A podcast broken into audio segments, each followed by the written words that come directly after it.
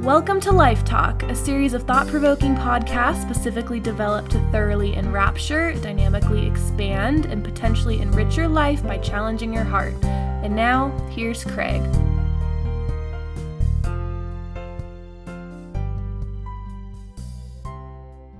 We all have problems. And there's a real good chance that we have a lot of problems. Life comes with problems. It's part of the deal. It's a natural part of this thing that we're all doing called life. Life comes with problems. But the real problem is not that life comes with problems. The real problem is what we do with them. In the majority of cases, the problem is not the problem, despite the fact that we think it's the problem. The problem is how we're choosing to deal with the problem. That's the problem. In fact, I would go so far as to say that in most cases the problem actually creates less problems than the way that we've chosen to deal with the problem. The real problem is that we don't want to deal with the real problem. And all we have to do is look around at our culture today to realize that we have cultivated and refined and ingeniously perfected a whole bunch of ways to do that. We want to immediately minimize the problem out of our frantic efforts to wave off the gravity of it at any cost in order to salvage our self image. Or we want to blame others for it, so we are magically free of any culpability from the problem that we, through our greed, or stupidity, or arrogance, created. We want to devise clever narratives to excuse whatever we did that created the problem so as to hand ourselves a free pass and bypass accountability for the carnage that we caused. We want to see the problem as arising from circumstances beyond our control, leaving us utterly innocent, squeaky clean, and nothing more than the wounded victim of the choices that we refuse to own. Or we've come to determine that the problem is marvelously self serving, and that it grants us some sort of cherished leverage that we would lose should we actually solve the problem. Therefore, we perpetuate the problem, turning a blind eye toward those who are suffering because of the problem.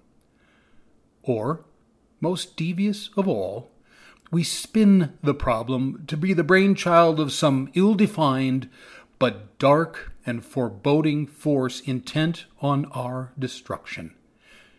And these people, or these organizations, or these clandestine groups cluttered in some darkened room, or whatever they might be, become the enemy that they never were.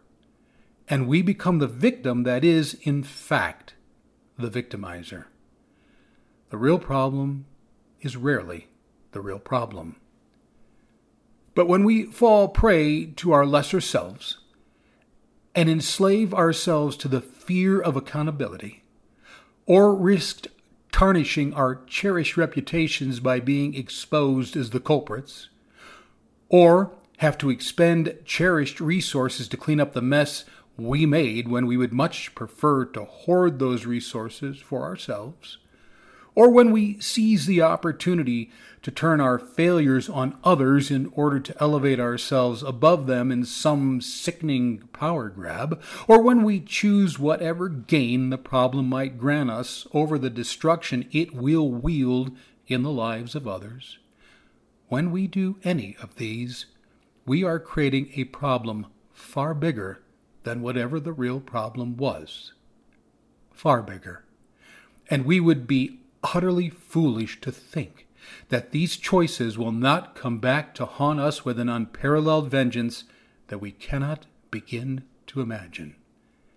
Yes, the real problem is rarely the real problem. It takes courage to step up and own what we have done. It is the brave individual who will refuse to elevate themselves at the expense of others. It is the person of integrity who will unflinchingly stare into the mirror of their decisions and own what they see staring back at them. It is the man or woman of wisdom who will recognize that to embrace the consequences of our choices and to own the outcome of our behaviors is the single path to freedom, and that any other path will always, always lead to enslavement. And it is a person of faith who will understand that God can only forgive that which we repent of, and that there is nothing so large that he cannot and will not forgive. God is in the business of wiping slates clean and handing out new starts. Yes, the real problem is rarely the problem. And if we are to begin the process of wiping out the problems in our world, we must wipe out the way that we have chosen to deal with them. We must. Thank you for joining us for Life Talk. For further information or additional resources, please visit www.craiglpc.com.